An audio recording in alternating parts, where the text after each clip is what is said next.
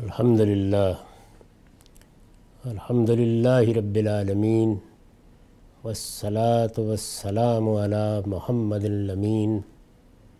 فاعوذ باللہ من الشیطان الرجیم، بسم اللہ الرحمن الرحیم۔ خواتین و حضرات، ہم میزان حصہ اول میں دوسرے باب اخلاقیات کا مطالعہ کر رہے ہیں۔ اس میں اب تک جو مباحث ہو چکے ہیں، ان پر ایک نظر ڈالیے تو ہم نے پہلے یہ دیکھا کہ اخلاقیات سے متعلق فلسفیانہ اساسات کیا ہو سکتی ہیں۔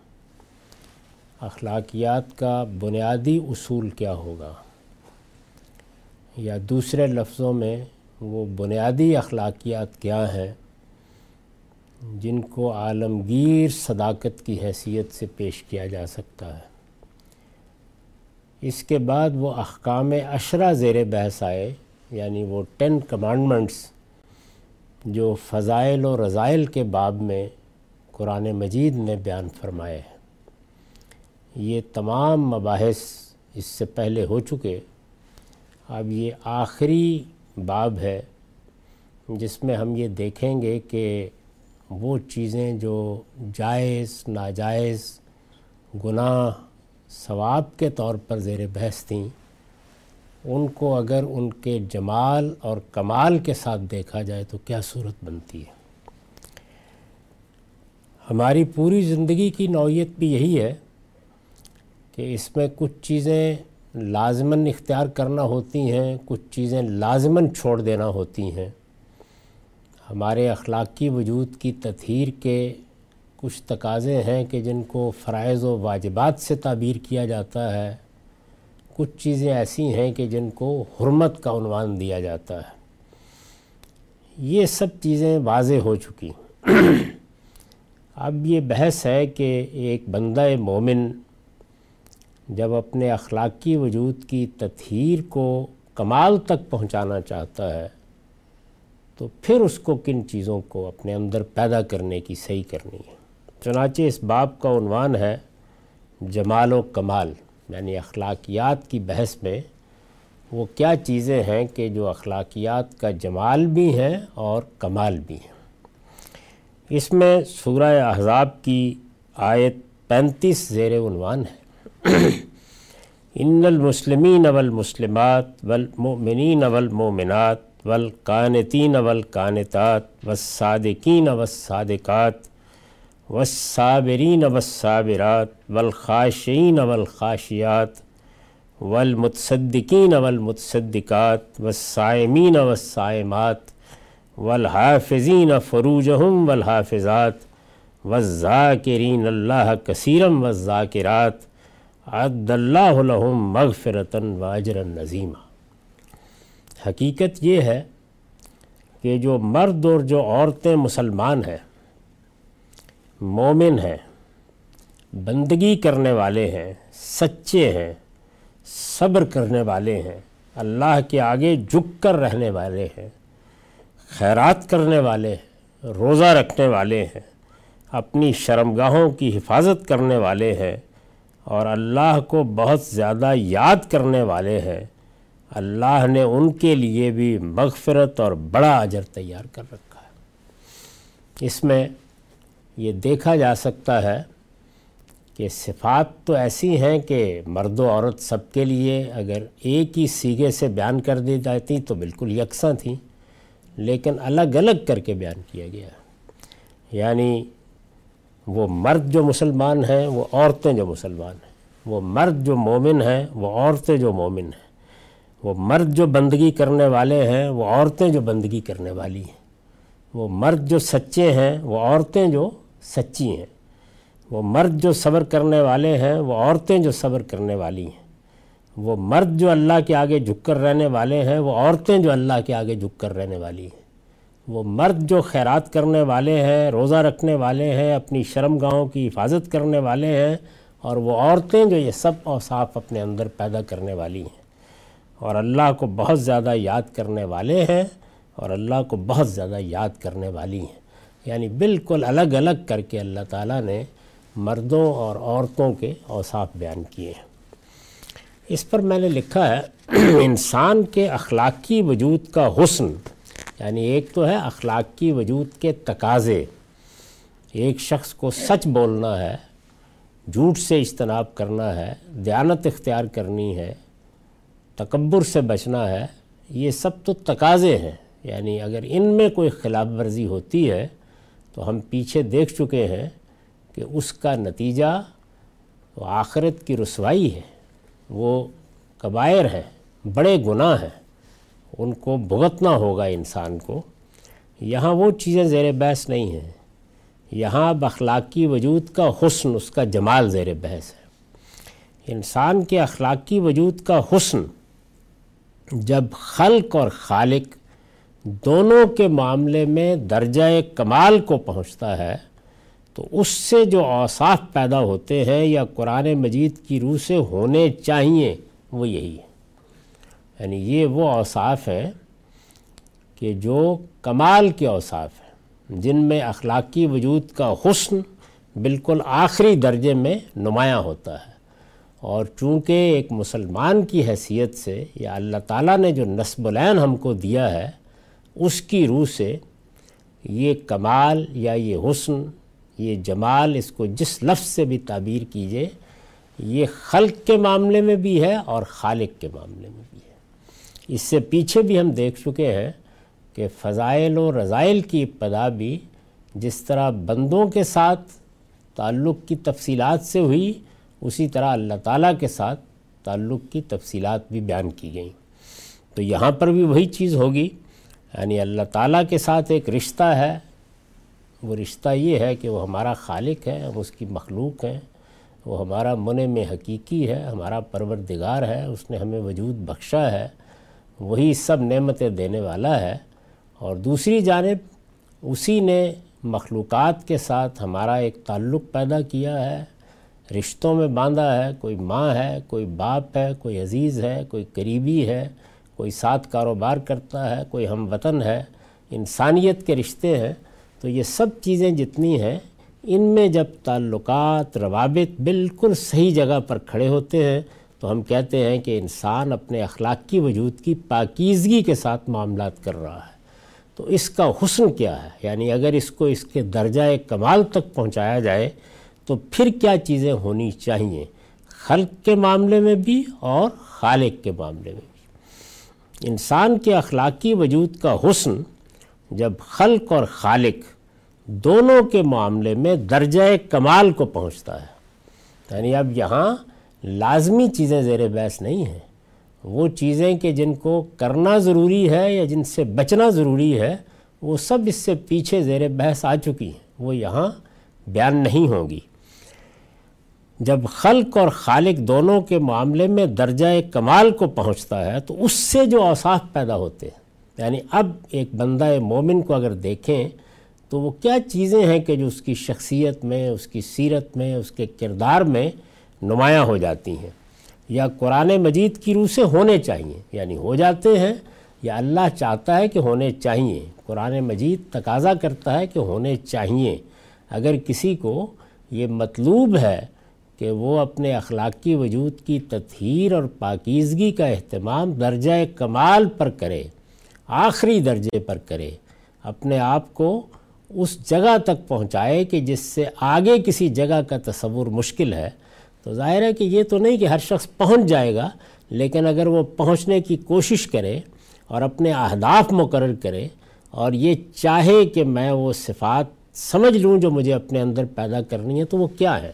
قرآن مجید کیا چاہتا ہے؟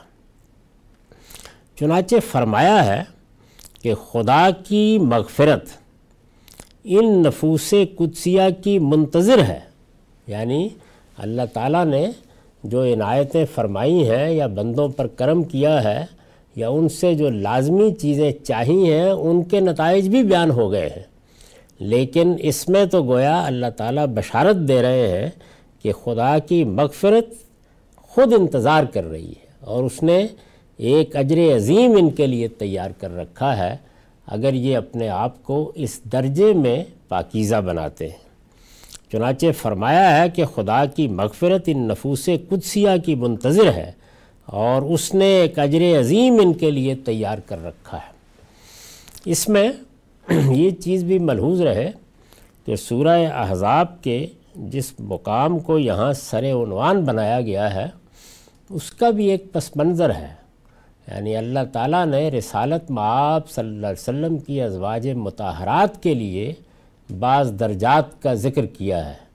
اور اس کے بعد عام مسلمانوں کو بھی وہ مرد ہوں یا عورتیں یہ بشارت دی ہے کہ اعلیٰ ترین درجات کا معاملہ کسی کے لیے بند نہیں ہے۔ اگر تم میں سے بھی کوئی کوشش کرے گا تو یہ اوصاف اپنے اندر پیدا کرے وہ بھی آخری درجے تک پہنچ سکتا ہے۔ یعنی آخری درجے کو اپنا ہدف بنا سکتا ہے۔ آخری درجے کے لیے جد و جہد کر سکتا ہے۔ اللہ تعالیٰ سے اس کے لیے دعا کر سکتا ہے۔ اللہ تعالیٰ سے توفیق طلب کر سکتا ہے۔ لیکن اس پہ مایوسی کی کوئی چیز نہیں ہے کہ کوئی دروازہ بند ہے۔ سب کے لیے اللہ نے ایک راستہ بنا دیا ہے۔ بس شرط یہ ہے کہ آدمی اس راستے پر چلنا چاہے، ان اہداف کو اپنے اہداف قرار دے۔ ان کو اپنی منزل قرار دے کے سفر کی ابتدا کر دے۔ معاف کیجیے۔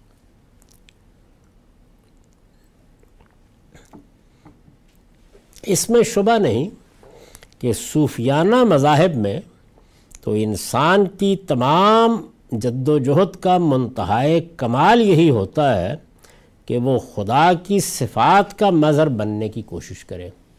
دنیا میں چونکہ دو طرح کے مذاہب ہی رہے ہیں ایک الہامی جن کے بارے میں بار بار توجہ دلائی جا چکی ہے کہ محض اپنے ظہور کے لحاظ سے انہیں مذاہب کہا جاتا ہے، ورنہ وہ ایک ہی مذہب ہے۔ یعنی اللہ تعالیٰ نے آدم علیہ السلام سے لے کر محمد الرسول اللہ صلی اللہ علیہ وسلم تک جو ہدایت انسان کو دی ہے، جس کا نام اسلام ہے، وہ ایک ہی مذہب ہے۔ اس میں فرقے پیدا ہو جاتے ہیں، گروہ بن جاتے ہیں۔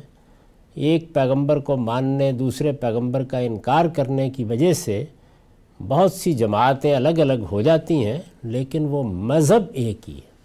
اس کی بنیاد ایک ہی چیز پر رکھی گئی ہے۔ وہ توحید کی دعوت دیتا ہے، وہ آخرت کی تیاری کے لیے کہتا ہے۔ اس کی شریعت کے بنیادی احکام بھی بالکل یکساں ہیں۔ وہ اللہ کا دین ہے۔ اور اس کا نام ہمیشہ سے اسلام رہا ہے۔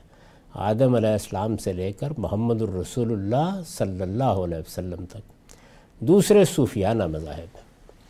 صوفیانہ مذاہب میں بھی اگر غور کر کے دیکھیں، تو اگرچہ بہت سے فرقے، بہت سے گروہ، بہت سی جماعتیں مل جائیں گی، لیکن اس کی اساس بھی ایک ہی ہے۔ یعنی بندہ اس دنیا میں دنیا کی حقیقت کو سمجھنے، دنیا کی حقیقت کو جاننے، بلکہ حقیقت مطلقہ تک پہنچنے کے لیے کچھ ریاضتیں کرتا ہے، ان کو اپنا ہدف قرار دیتا ہے اور پھر مختلف درجات سے گزرتا ہوا ان مذاہب کے مطابق درجہ کمال کو پہنچنے کی کوشش کرتا ہے۔ صوفیانہ مذاہب بالکل متوازی طور پر اللہ کے دین کے مقابل میں اپنا ایک الگ فلسفہ، اپنا ایک الگ نظام فکر رکھتے ہیں۔ وہ ہمارے ہاں ہوں، وہ ہندوؤں کے ہاں ہوں، وہ بدھوں کے ہاں ہوں، وہ مسیحیوں کے ہاں ہوں، وہ جہاں بھی پائے جاتے ہیں، ان کا اپنا نظام فکر ہے۔ اور اس نظام فکر میں ان کی اپنی اصطلاحات ہیں، جن میں وہ اپنے نقطہ نظر کو بیان کرتے ہیں۔ تو یہاں جب صوفیانہ مذاہب کہا گیا ہے، تو اس سے مراد یہ ہے۔ اس میں شبہ نہیں کہ صوفیانہ مذاہب میں تو انسان کی تمام جد و جہد کا منتہائے کمال یعنی یہاں کیا منتہائے کمال ہے؟ یہاں سے مراد الہامی مذہب میں، اللہ کے دین میں، اسلام میں، اور اس کے بالکل بالمقابل صوفیانہ مذاہب میں انسان کی تمام جد و جہد یعنی اگر وہاں پر بھی آدمی بالکل ابتدا میں رہنا چاہے تو رہتا ہے۔ وہ ضروری تقاضے پورے کرے تو اس سے بھی اس کو کچھ حاصل ہوتا ہے۔ لیکن وہاں منتہائے کمال کیا ہے، آخری درجہ کیا ہے۔ وہ کیا چیز ہے کہ جس کو نصب العین بنا کے انسان جد و جہد کرتا ہے؟ وہ یہ ہے کہ وہ خدا کی صفات کا مظہر بننے کی کوشش کرے۔ یعنی اللہ تعالیٰ کی جو کچھ بھی صفات ہمارے فہم اور ادراک میں آتی ہیں یا جن کا ہم کچھ تصور کر سکتے ہیں، وہ صفات اپنے اندر پیدا کرنے کی کوشش کرے وہاں منتہائے کمال یہ ہے۔ اس کی وجہ یہ ہے کہ اس پورے مذہبی تصور میں اصل چیز وحدت الوجود کا عقیدہ ہے۔ یعنی یہ کائنات اپنے وجود کے لحاظ سے کوئی حقیقت نہیں رکھتی، ذات خداوندی ہی اصل حقیقت ہے۔ اور ذات خداوندی کے تعینات کی صورت میں یہ کائنات، یہ عالم اور یہ مخلوقات ہمارے سامنے آتی ہیں۔ تو ظاہر ہے کہ اگر وہاں کوئی نصب العین یا کوئی ہدف بنایا جائے گا، تو وہ یہی ہوگا کہ ذات خداوندی یا حقیقت مطلقہ ہی کو گویا اپنا نصب العین قرار دے کر جد و جہد کی جائے، اصل تک پہنچنے کی کوشش کی جائے۔ صوفیانہ مذاہب میں تو انسان کی تمام جد و جہد کا منتہائے کمال یہی ہوتا ہے کہ وہ خدا کی صفات کا مظہر بننے کی کوشش کرے۔ خدا علیم و خبیر ہے۔ اب چند مثالیں دی ہیں میں نے بات کو سمجھانے کے لیے۔ خدا علیم و خبیر ہے تو وہ بھی عالم الغیب و شہادہ بن کر جی۔ یعنی اللہ تعالیٰ کی یہ صفت ہے کہ وہ ہر چیز کو جانتا ہے، ہر چیز کی خبر رکھتا ہے۔ تو انسان بھی یہ جد و جہد کرے کہ غیب کے حقائق اس پر بھی کھلیں۔ اس کائنات کا علم بہت حد تک اس کو بھی حاصل ہو۔ خدا علیم و خبیر ہے تو وہ بھی عالم الغیب و شہادہ بن کر جیے۔ خدا کی شان تجرد ہے یعنی خدا کسی کے ساتھ کوئی مناسبت نہیں پیدا کرتا اپنی ذات کے لحاظ سے۔ اس کا کوئی جوڑا نہیں ہے۔ وہ اپنے لیے کوئی بزم نہیں آراستہ کرتا۔ وہ اپنے وجود کے لحاظ سے اور اپنی صفات کے لحاظ سے تجرد کی شان رکھتا ہے، تنہائی کی شان رکھتا ہے۔ خدا کی شان تجرد ہے تو وہ بھی اپنے اندر یہی شان پیدا کرے۔ چنانچہ اس میں بھی پھر اسی چیز کو کمال سمجھا جاتا ہے کہ رہبانیت اختیار کر لی جائے۔ آدمی نہ شادی کرے، نہ گھر بسائے، نہ دوسروں سے اس طرح سے میل ملاقات رکھے، بلکہ ممکن حد تک یہ کوشش کرے کہ خدا کی شان تجرد ہی اس کی سیرت اور اس کی سوانے میں نمایاں ہو۔ خدا بے نیاز ہے تو وہ بھی بشری تقاضوں اور انسانی ضرورتوں سے بے نیاز ہو جائے۔ چنانچہ بے نیازی، استغنا، اس کو ایک آخری درجے میں بڑا کمال سمجھا جاتا ہے صوفیانہ مذاہب میں۔ خدا بے نیاز ہے تو وہ بھی بشری تقاضوں اور انسانی ضرورتوں سے بے نیاز ہو جائے۔ خدا انفس و آفاق میں تصرف کرتا ہے۔ یعنی اس کائنات کا خالق ہمارے نفس میں بھی اور آفاق میں بھی، اس عالم میں بھی ہر لہجہ تصرف کر رہا ہے۔ چیزیں اس کی مٹھی میں ہیں۔ وہ جس چیز کو چاہتا ہے اپنے قانون کے مطابق دیکھتا ہے اور جس میں چاہتا ہے مداخلت کرتا ہے۔ خدا انفس و آفاق میں تصرف کرتا ہے۔ تو وہ بھی پانی پر چلے، آگ سے کھیلے، بیماروں کو ہاتھ لگائے اور شفا یاب کر دے، مردوں کو جلائے اور ارواح و قلوب میں جو تصرف چاہے کرے۔ یعنی وہاں پر بھی یہی چیز منتہائے کمال سمجھی جاتی ہے کہ اس کائنات کا خالق اگر اس کائنات میں اپنا تصرف کر رہا ہے اور یہ کائنات اس کی مٹھی میں ہے، یہ آگ، پانی، ہوا، سب اسی کے حکم پر چلتے ہیں۔ تو انسان بھی اپنے اندر یہ خصوصیات پیدا کرے۔ وہ بھی چاہے تو پانی پر چلے، چاہے تو آگ سے کھیلے اور آگ کبھی جسارت بھی نہ کرے کہ اس کو جلا دے۔ وہ بیماروں کو ہاتھ لگائے، اللہ بھی شفا دیتا ہے، اس کی طرف سے بھی شفا یابی ہو۔ مردوں کو جلائے، ہاتھ لگائے اور زندہ کر دے۔ اگر کوئی کشتی ڈوب گئی ہے تو پوری کشتی کے لوگوں کو سمندر سے پکڑ کر نکال لے، تو یہ گویا اس کا وہی تصرف ہوگا۔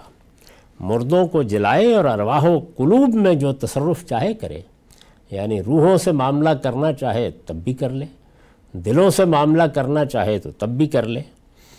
یہ وہ منتہائے کمال ہے جو صوفیانہ مذاہب میں متعین کر کے بتایا گیا ہے۔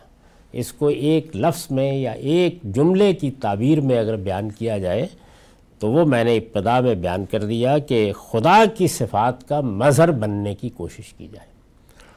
یعنی اللہ تعالیٰ کی جو صفات بھی انسان کے ذہن میں، فکر میں آتی ہیں، یا جب وہ خدا کا تصور پیدا کرتا ہے، تو ظاہر صفات ہی کے لحاظ سے پیدا کرے گا، تو انسان بھی اس کی کوشش کرے کہ یہ سب صفات اس کے اندر پیدا ہو جائیں۔ یا کسی حد تک پیدا ہو جائے۔ یعنی آخری کمال تو یہ ہے کہ کوئی کمی نہ رہے، لیکن جس حد تک بھی ممکن ہو۔ چنانچہ جس وقت آپ تذکرۃ الاولیاء قسم کی کتابیں پڑھتے ہیں یا صوفیہ کے احوال پڑھتے ہیں، وہ اپنے ہاں پڑھیں، وہ ہندوؤں کے ہاں پڑھیں، وہ بدھوں کے ہاں پڑھیں، جہاں بھی پڑھیں گے، تو یہی چیزیں ہیں جو آپ کے سامنے آئیں گی۔ یعنی کہیں ان کو کرامات کے لفظ سے تعبیر کیا جائے گا کہیں تصرفات کے لفظ سے تعبیر کیا جائے گا۔ غرض یہ کہ مختلف تعبیریں ہوں گی، مختلف اسالیب ہوں گے، لیکن ہر جگہ یہی کمالات ہیں جنہیں بیان کیا جاتا ہے۔ جہاں کہیں بھی آپ اور آگ الٹیں گے، یہ سب سامنے آ جائے گا۔ یہ بیان کر دینے کے بعد پھر میں نے لکھا ہے کہ لیکن قرآن کا نقطہ نظر یہ نہیں ہے۔ یعنی صوفیانہ مذاہب تو یہی کہتے ہیں۔ ان کے ہاں اسی چیز کو منتہائے کمال کی حیثیت حاصل ہے، لیکن قرآن کا نقطہ نظر یہ نہیں ہے۔ پھر قرآن کا نقطہ نظر کیا ہے؟ معاف کیجیے۔ گا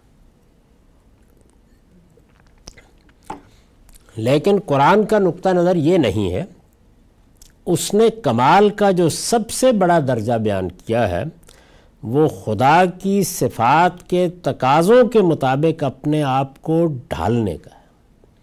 یعنی ایک ہے خدا کی صفات کا مظہر بننا، جو صفات اللہ تعالیٰ کی بیان کی جاتی ہیں کسی نہ کسی درجے میں، وہ صفات اپنے اندر پیدا کرنا۔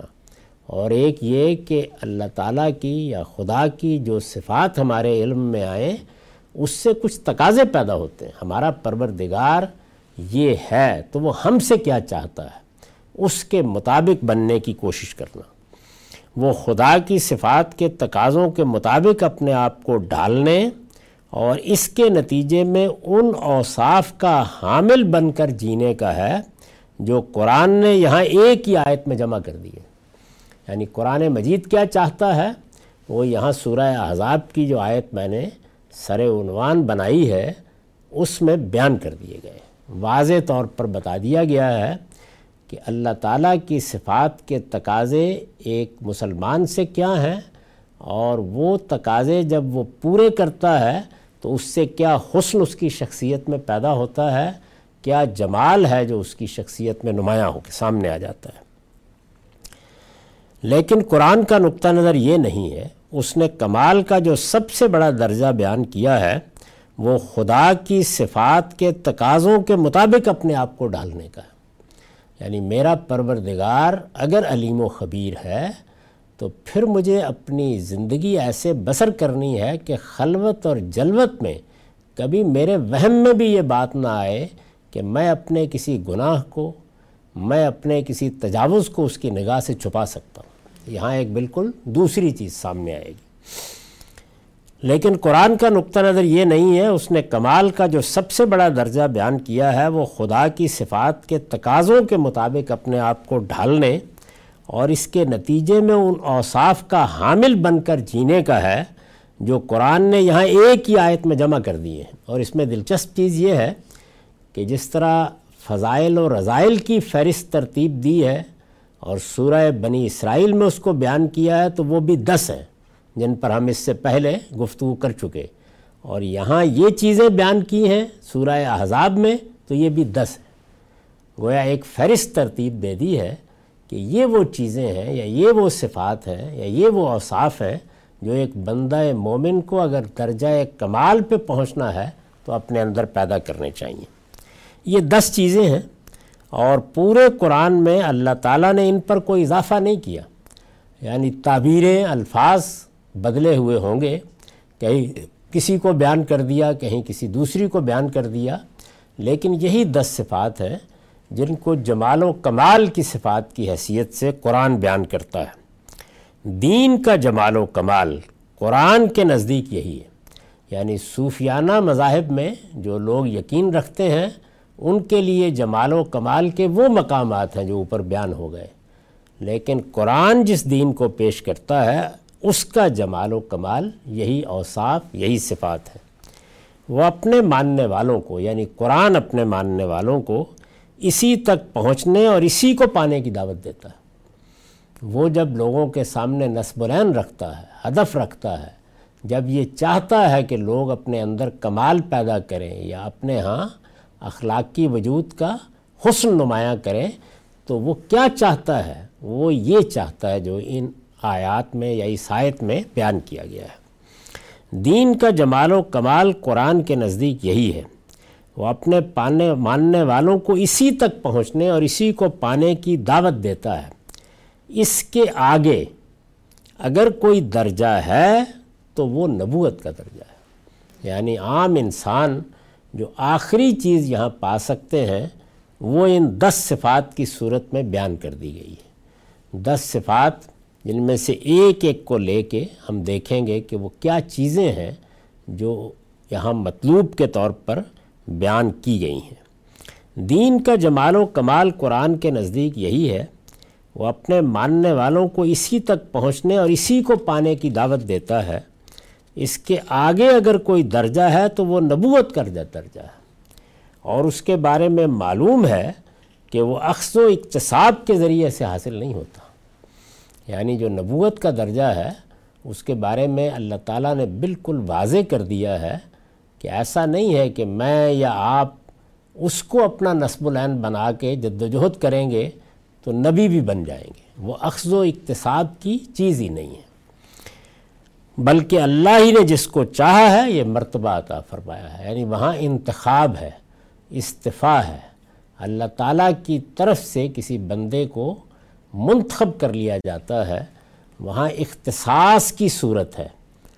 میں آپ کوئی بڑے سے بڑا شخص نہ اپنے طور پر اس کی آرزو کر سکتا ہے، نہ اس کو پانے کی جد و جہد کر سکتا ہے، نہ اس کو اللہ تعالیٰ نے کہیں لوگوں کی جد و جہد کے نصب العین کے طور پر بیان کیا ہے۔ اللہ تعالیٰ اپنے بندوں میں سے جس کو چاہتے ہیں، اس ذمہ داری کے لیے منتخب کر لیتے ہیں۔ جس کو ہم نبوت و رسالت کی ذمہ داری کہتے ہیں۔ اور یہ بتا دیا گیا ہے کہ اب قیامت تک کے لیے اس کا دروازہ بند ہو گیا ہے۔ تو اس اخلاقیات کے باب میں بھی اگر آپ غور کر کے دیکھیں تو صوفیانہ مذاہب اور اسلام دونوں کے راستے بالکل الگ الگ ہیں۔ یعنی اللہ کا دین اسلام، انبیاء کا دین اسلام بالکل ایک دوسرے راستے سے کمال تک لوگوں کو پہنچانا چاہتا ہے۔ اور وہاں کمال کے اہداف بھی بالکل الگ ہیں۔ اور صوفیانہ مذاہب میں یہ راستہ بھی اور ہے اور اس کے اہداف بھی اور ہیں۔ وہ میں نے ایک اجمال کے ساتھ بیان کر دیے ہیں اور دو جملوں میں اس کو پیرالل رکھ کے بتا دیا ہے کہ وہاں اللہ تعالیٰ کی صفات کا مظہر بننا یہ چیز ہدف اور نصب العین ہے۔ اور یہاں اللہ تعالیٰ کی صفات کے تقاضوں کے مطابق اپنے آپ کو بندے کی حیثیت سے ڈھالنے کی کوشش کرنا، یہ ہدف اور نصب العین ہے۔ ہم یہاں ان اوصاف کی وضاحت کریں گے۔ یعنی اب ان میں سے ایک ایک کو لے کے ہم یہ دیکھیں گے کہ اللہ تعالیٰ جب یہ کہتے ہیں کہ یہ وصف یا یہ صفت اپنے اندر پیدا کرو، تو اس سے ان کی مراد کیا ہوتی ہے؟ آیت کو دیکھیے۔ اس میں سب سے پہلے کیا فرمایا ہے؟ ان المسلمین والمسلمات۔ تو پہلا عنوان ہے اسلام۔ اب ایک اسلام تو وہ ہے کہ جس کو ہم مذہب کے طور پر بیان کرتے ہیں۔ اللہ کا دین۔ یہ فرمایا ہے کہ ان دین عند اللہ الاسلام۔ یہاں اسلام ایک اور مفہوم میں استعمال ہوا ہے۔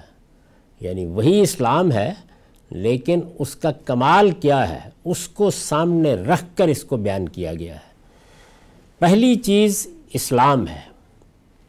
یہ جب اس طریقے سے ایمان کے ساتھ آتا ہے یعنی وہ کیا چیز ہے کہ جہاں اسلام محض ایک مذہب کے نام کے طور پر زیر بحث نہیں آیا، میں اگر یہ کہہ رہا ہوں تو آیت میں اس کی دلیل کیا ہے؟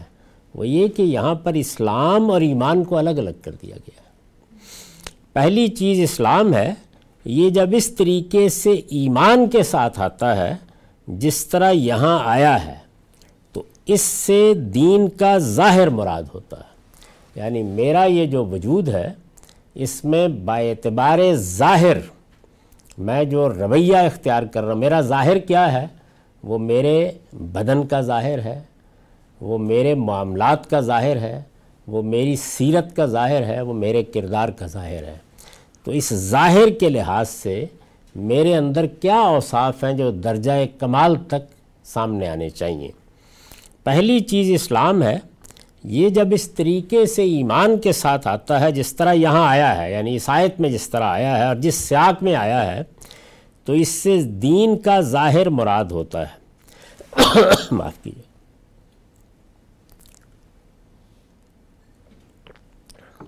یعنی یعنی اس کا مطلب کیا ہے؟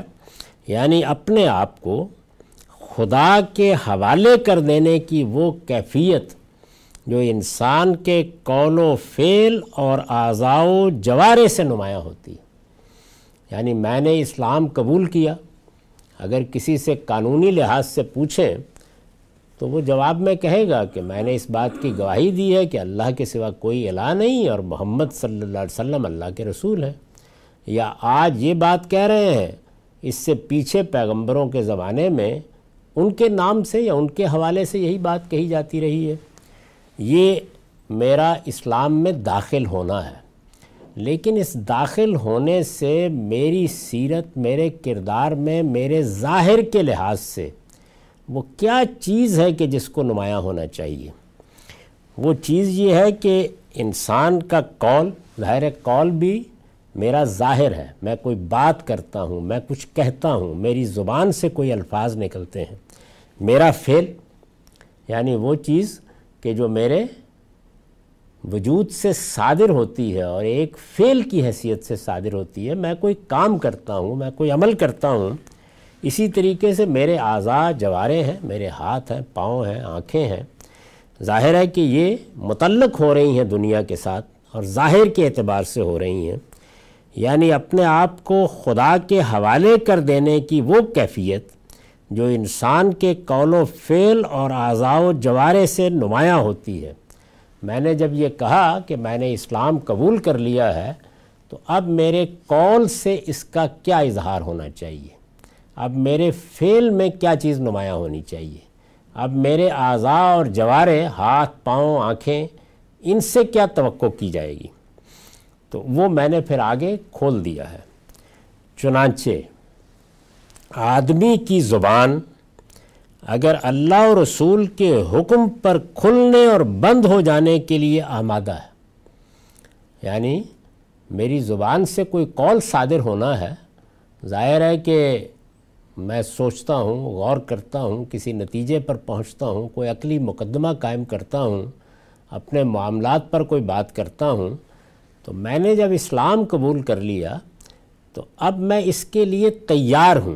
آمادہ کا لفظ میں نے استعمال کیا۔ میں تیار ہوں کہ میں اب جو کچھ بولوں گا، جو کچھ میری زبان سے نکلے گا، اگر اللہ و رسول کے حکم میں میرے سامنے کوئی ایسی بات آتی ہے کہ مجھے اب کہنی ہے تو میں کہہ دوں گا۔ اور اگر اللہ و رسول کے حکم میں اس کے برخلاف کوئی ایسی بات آتی ہے جس پر مجھے زبان بند کر لینی ہے تو میں بند کر لوں۔ یعنی زبان کا کھلنا اور بند ہونا اپنی ضرورتوں کے تحت ہو رہا ہے، لیکن وہ ہر وقت اس کے لیے تیار ہے کہ اگر اللہ اور رسول کا حکم کھلنے کے لیے آ جائے تو کھلے گی اور بند ہو جانے کے لیے آ جائے تو بند ہو جائے گی۔ چنانچہ آدمی کی زبان اگر اللہ اور رسول کے حکم پر کھلنے اور بند ہو جانے کے لیے آمادہ ہے، اس کی آنکھیں اگر ان کے ایما سے دیکھنے اور جھک جانے کے لیے تیار ہیں یعنی وہاں سے اشارہ ہوا کہ دیکھنے کی چیز ہے اور وہاں سے حکم آ گیا کہ اب آنکھیں جھکا لینی ہیں۔ اس کے کان اگر ان کی ہدایت پر سننے اور سننے سے انکار کر دینے کے لیے مستعد ہے اور کانوں نے بھی یہ فیصلہ کر لیا ہے کہ اگر ہدایت سننے کی ہوگی تو کھول لیے جائیں گے۔ اور اگر ہدایت بند کرنے کی ہوگی تو سننے سے انکار کر دیا جائے گا۔ اس کے ہاتھ اگر ان کے ارشاد سے اٹھنے اور گر جانے کے منتظر ہیں اور اس کے پاؤں اگر ان کے فرمان پر چلنے اور رک جانے سے گریز نہیں کرتے تو یہی اسلام ہے۔ یعنی اسلام کی جو حقیقت ہے یا اس کا کمال ہے، یہ اس کا بیان ہے۔ ایک تو قانونی تقاضے ہیں، پورے کر دیے۔ اس سے پیچھے بڑی تفصیل سے ہم نے یہ سمجھ لیا کہ جب ایک آدمی اسلام میں داخل ہوتا ہے تو اسے اخلاق کے کیا فضائل اپنانے ہیں، کن رضائل سے بچنا ہے؟ وہ بحث تفصیل کے ساتھ ہو گئی۔ یہ اصل میں اب اس کا کمال ہے۔ یعنی انسان صرف ایک فہرست بنا کے نہیں بیٹھا ہوا، بلکہ اپنے وجود سے آمادہ ہو گیا ہے اور یہ فیصلہ کر لیا ہے اس نے کہ اب میری زبان اور میری آنکھیں اور میرے کان اور میرے ہاتھ اور میرے پاؤں یہ ہر وقت اس انتظار میں ہے کہ کیا حکم آتا ہے۔ یہ انتظار اور اس انتظار کے بعد امتصال امر کے لیے آمادگی، جو کچھ بھی کہا جائے، جس کا بھی ایما کیا جائے، میں پوری کوشش کروں گا، اپنی استطاعت کے مطابق کوشش کروں گا کہ میں اس کے سامنے سر جھکا دوں۔ تو یہ اسلام کی حقیقت ہے۔ تو یہی اسلام ہے۔ انبیاء علیہم السلام کی زبان پر اسلم تو وجہ للہ اور اسلم تو رب العالمین کے الفاظ اسی حقیقت کو بیان کرنے کے لیے آئے یعنی اللہ کے پیغمبر جب یہ کہتے ہیں کہ اسلم تو رب العالمین، میں نے اپنے آپ کو پروردگار عالم کے سپرد کر دیا ہے۔ تو گویا اسلام ایک مذہب کا نام ہے، ایک دین کا نام ہے، ایک راستہ اور ایک طریقہ ہے جس کو انسان اختیار کرتا ہے۔ اور اسلام ایک کیفیت ہے جس میں آدمی اپنے پورے وجود کو اپنے پروردگار کے حوالے کر دیتا ہے۔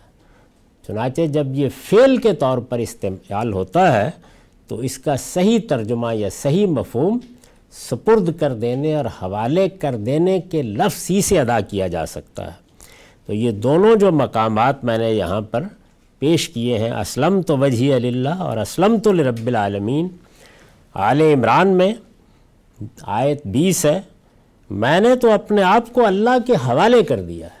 اسلم تو وجہ اللہ اور اسی طرح اسلم تو لرب العالمین بکرا میں ایک سو اکتیس آیت ہے، میں نے اپنے آپ کو پروردگار عالم کے حوالے کر دیا۔ اللہ کے حوالے کر دیا، پروردگار عالم کے حوالے کر دیا۔ یہ حوالگی ہے جو اصل میں اسلام کی حقیقت ہے۔ یعنی اسلام اپنے قوانین، اپنے ضوابط، اپنی شریعت، اپنے عقائد کے لحاظ سے وہ ایک الگ چیز ہے۔ اور اسلام اپنی حقیقت کے لحاظ سے جو کچھ مجھ سے چاہتا ہے وہ یہ کہ میں اپنے آپ کو اپنے پروردگار کے حوالے کر کے، سپرد کر کے اپنی آنکھیں، اپنے کان، اپنے ہاتھ، اپنے پاؤں اس انتظار میں رکھوں کہ اوپر سے حکم ان کو استعمال کرنے کا کس صورت میں، کس شکل میں، کہاں اور کب آتا ہے۔ یہی اسلام کی حقیقت ہے۔ قرآن سے معلوم ہوتا ہے کہ اس کا بہترین نمونہ بھی انبیاء علیہ السلام ہی ہے یعنی اب اللہ تعالیٰ جب کسی ہستی کو پیغمبر بناتا ہے یا نبی بناتا ہے، تو اگرچہ وہ فیصلہ تو اختصاص سے ہوتا ہے، مجھے یا آپ کو اعلیٰ ترین درجات ہیں یا منتہائے کمال ہے یا جمال و کمال جس کو میں نے یہاں قرار دیا ہے، اس کو حاصل کرنا ہے۔ تو اس میں ظاہر ہے کہ ایک عملی نمونہ سامنے ہونا چاہیے۔ وہ نمونہ، وہ اسوا وہ کیا ہے؟ وہ انبیاء علیہ السلام ہے۔ قرآن سے معلوم ہوتا ہے کہ اس کا بہترین نمونہ بھی انبیاء علیہ السلام ہی ہے۔ لہٰذا ہدایت کی گئی ہے کہ تسلیم و رضا کے اس مرتبے تک پہنچنے کے لیے یہ مرتبہ کیا ہے؟ یہ جی پیچھے بیان ہوا، یہ تسلیم و رضا ہے۔ یعنی میں نے اپنے تمام اعضاء و جوارے اور اپنے قول و فعل کو اللہ کے سپرد کر کے بس منتظر کر لیا ہے کہ اب کیا کہا جاتا ہے۔ تو اس کے لیے نمونہ کیا ہے؟ انبیاء علیہ السلام کی ذات گرامی۔ لہٰذا ہدایت کی گئی ہے کہ تسلیم و رضا کے اس مرتبے تک پہنچنے کے لیے لوگ ان ہستیوں کی اتباع کریں جنہیں اللہ نے ان کے لیے پیغمبر بنا کر بھیجا ہے۔ یعنی ایک ہے اطاعت۔ اللہ کے پیغمبر نے حکم دیا، نماز پڑھو، روزہ رکھو، یہ اطاعت ہے۔ اتباع کیا ہے؟ یعنی پیغمبر کو اسوا اور نمونہ قرار دے کر ایک ایک ادا کی پیروی کرنے کی کوشش کرنا۔ یہ اب گویا کمال تک پہنچنے کا راستہ بتایا ہے۔ ارشاد فرمایا ہے قل ان کنتم تحبون اللہ فتبعونی یحببکم اللہ ویغفر لکم ذنوبکم واللہ غفور الرحیم۔ یہ آل عمران کی آیت اکتیس ہے۔ ان سے کہہ دو کہ اگر تم اللہ سے محبت رکھتے ہو، اب یہ دیکھیے یہاں لفظ بھی تبدیل ہو گیا۔ یہ سپردگی، یہ اپنے آپ کو حوالے کر دینا، یہ ہوگا ہی اس وقت جب اصل ہدف محبت بن جائے گی۔ ان سے کہہ دو کہ اگر تم اللہ سے محبت رکھتے ہو تو میری پیروی کرو۔ یعنی پیغمبر سے کہا ہے کہ ان کو بتاؤ، میری پیروی کرو۔ اللہ تم سے محبت کرے گا اور تمہارے گناہوں کو بخش دے گا اور اللہ بخشنے والا ہے اس کی شفقت ابدی۔ یہ بحث ابھی جاری ہے۔ ہمارا وقت پورا ہو گیا۔ اقول و قولی حاضہ وسطر اللہ لی ولکم ولسائل المسلمین۔ اب دس منٹ کا وقفہ ہے۔ اس کے بعد سوالوں کی نشست ہوگی بسم اللہ الرحمن الرحیم، میں سوالوں کے لیے حاضر ہوں۔ جی غم صاحب بہت شکریہ آپ کے وقت کا سوالات کا آغاز کرتے ہیں۔ رمضان کا مہینہ ہے، بالعموم لوگ اسی مہینے میں زکوٰۃ ادا کرتے ہیں۔ اس سینٹر کے تحت بھی ہم نے کوشش کی ہے کہ لوگوں کو زکوٰۃ کی کیلکولیشن میں آسانی ہو۔ تو ایک کیلکولیٹر بھی بنایا ہے، لوگ اس کو استعمال بھی کریں گے۔ میں چاہتا ہوں کہ آج کی نشست میں زکوٰۃ کے حوالے سے جو آپ کا نقطہ نظر ہے، جو تصورات ہیں، اگرچہ بہت تفصیل سے آپ کی کتاب میں بیان ہوئے ہیں، لیکن ایک ویڈیو کے اندر لوگ عام طور پہ آج کل اس کو سن لیتے ہیں۔ تو سارے چیزیں آپ کے سامنے رکھوں اور لوگوں کو جو کیلکولیٹر ہے، اس کو بھی آسان کرنے میں آسانی رہے۔ پہلا سوال میرا آپ سے یہ ہے کہ یہ بتائیے گا کہ زکوٰۃ ہے کیا اور یہ کیوں عائد کی گئی ہے مسلمانوں کے اوپر؟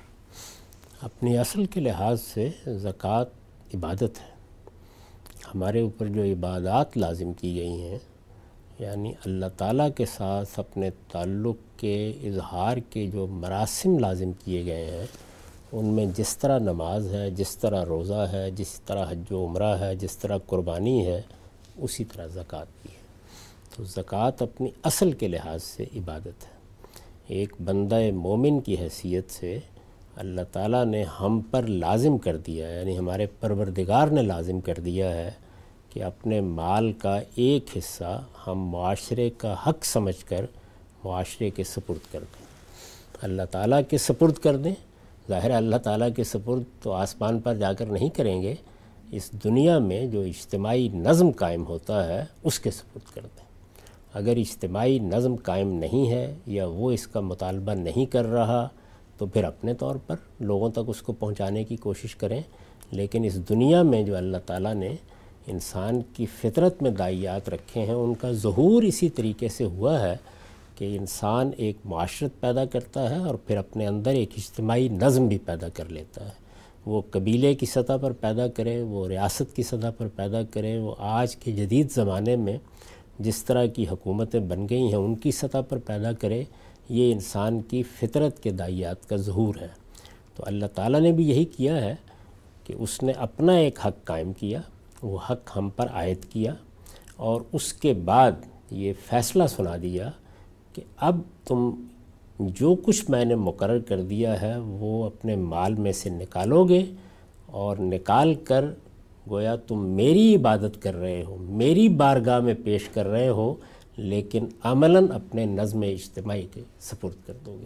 تو اس کو زکوٰۃ کہا جاتا ہے۔ چنانچہ اس کے بعد اللہ تعالیٰ نے یہ واضح کر دیا ہے کہ کسی شخص کو خواہ وہ فرد ہے خواہ وہ گروہ ہے خواہ وہ شیخ قبیلہ ہے خواہ وہ کوئی ریاست ہے، کسی مسلمان سے اس سے آگے کچھ مطالبہ کرنے کا حق نہیں۔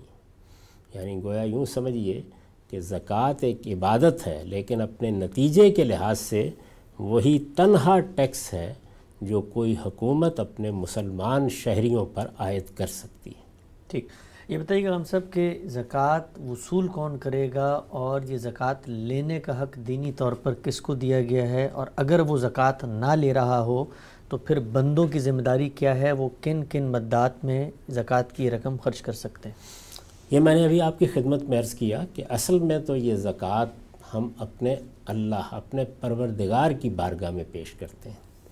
اصل میں یہی تصور ہے جو بعد میں جب شرک پیدا ہوا تو آپ نے دیکھا ہوگا کہ بتوں کے حضور میں بھی چیزیں پیش کی جاتی ہیں۔ تو ہم زکوٰۃ یہ اللہ ہی کی بارگاہ میں پیش کرتے ہیں، لیکن عملاً کیا ہوتا ہے؟ اپنے نظم اجتماعی کے سپرد کر دیتے ہیں۔ وہ نظم اجتماعی میں نے گزارش کی کہ کسی زمانے میں قبیلے کی سطح پر ہوتا تھا، وہ ریاست کی سطح پر بھی ہو سکتا ہے۔ آج کے زمانے میں وہ منظم ریاستوں کی صورت میں ہے۔ لہٰذا مسلمانوں کی حکومت جب اس کا مطالبہ کرے گی تو یہ اسی کے سپرد کیا جائے گا۔ اگر وہ نہیں کرتی یا آپ کسی ایسے معاشرے میں رہتے ہیں جہاں کوئی باقاعدہ نظم نہیں ہے، قبائلی سا معاشرہ ہے، تو وہاں پر پھر آپ ذاتی طور پر ادا کریں گے۔ اور ذاتی طور پر ادا کرنے کے لیے آپ کا اطمینان ہونا چاہیے کہ جس کو آپ دے رہے ہیں یا جس مد میں دے رہے ہیں، وہاں اس کی ضرورت ہے۔ وہ فرد بھی ہو سکتا ہے یعنی ایک شخص کو کھانے پینے کی ضرورت ہے، ایک شخص کو اپنے بچے کی تعلیم کی ضرورت ہے، ایک شخص کو اپنے لیے سر چھپانے کا گھر بنانے کی ضرورت ہے۔ تو کسی بھی ضرورت مند کو، جس کو آپ ضرورت مند سمجھتے ہیں، دے سکتے ہیں۔ اور اسی طریقے سے اگر ضرورت مندوں کے مقاصد کو سامنے رکھ کر کوئی اجتماعی کام کیے گئے ہیں، جیسے کوئی ہسپتال بنایا گیا ہے یا لوگوں کی مدد کے لیے کوئی ادارہ قائم کیا گیا ہے یا تعلیم کے لیے کوئی ادارہ قائم کیا گیا ہے، تو اس کو بھی دے سکتے ہیں۔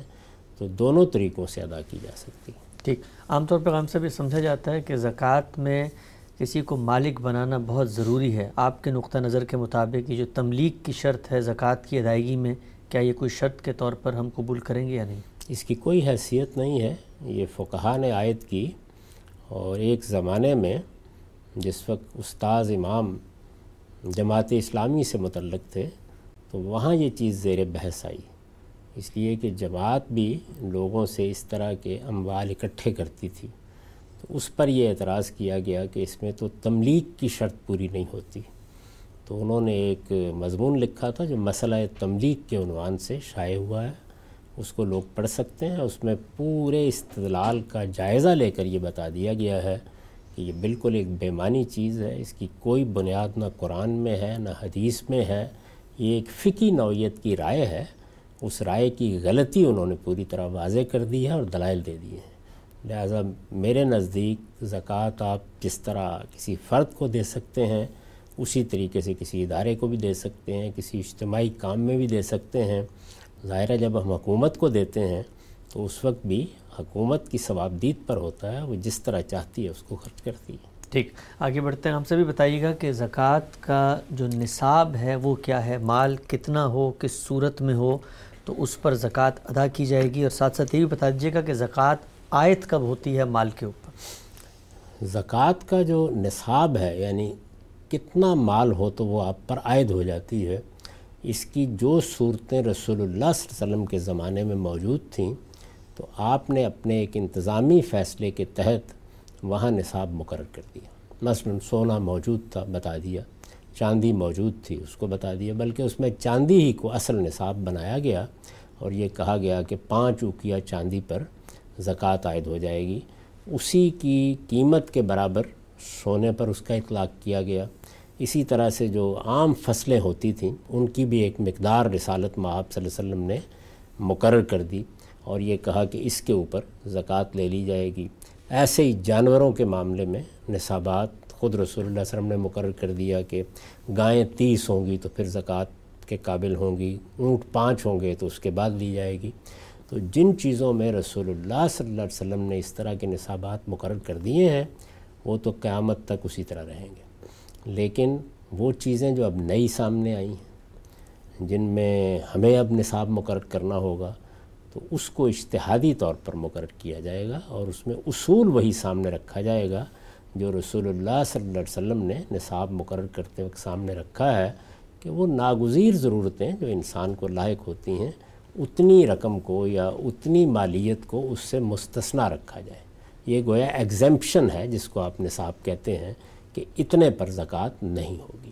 تو رسول اللہ علیہ وسلم نے جو مقرر کر دی، وہ تو گویا آپ کا فیصلہ ہے۔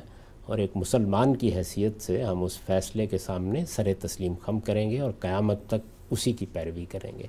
لیکن جن معاملات میں آپ نے کوئی فیصلہ نہیں کیا، آپ کے فیصلوں کو سامنے رکھ کر، ان کی روح کو سامنے رکھ کر ہم اشتہاد کریں ٹھیک۔ یہ بتائیے گا ہم سب کہ مال کے اندر جو زکوٰۃ کا نصاب مقرر کیا گیا ہے، وہ عام طور پہ یہی کہا جاتا ہے کہ ساڑھے سات تولے سونا یا باون تولے چاندی میں سے کسی ایک چیز تک آپ کی بات پہنچ رہی ہے، مال پہنچ رہا ہے۔ ہم یہ دیکھتے ہیں سونے چاندی کی قیمت میں بہت فرق ہے۔ سات تولے، ساڑھے سات تولے سونا تو بہت زیادہ مالیت بنتی ہے، لیکن باون تولے چاندی کم مالیت بنتی ہے۔ تو اس میں کیا دونوں کرائٹیریے کو میٹ ہونا ضروری ہے یا کسی کے پاس اگر باون تولے چاندی ہو جائے تب بھی اس کو ڈھائی فیصد جی میں نے ابھی عرض کیا کہ اس میں اصل نصاب کی حیثیت رسول اللہ نے جو مقرر کیا وہ چاندی کی ہے۔ یعنی چاندی کو نصاب مقرر کیا گیا اس زمانے میں جب چاندی کی اس مقدار کے برابر سونے کی قیمت کا تعین کیا گیا تو وہ لوگوں میں رائج ہو گیا ہے۔ اصل چاندی ہے۔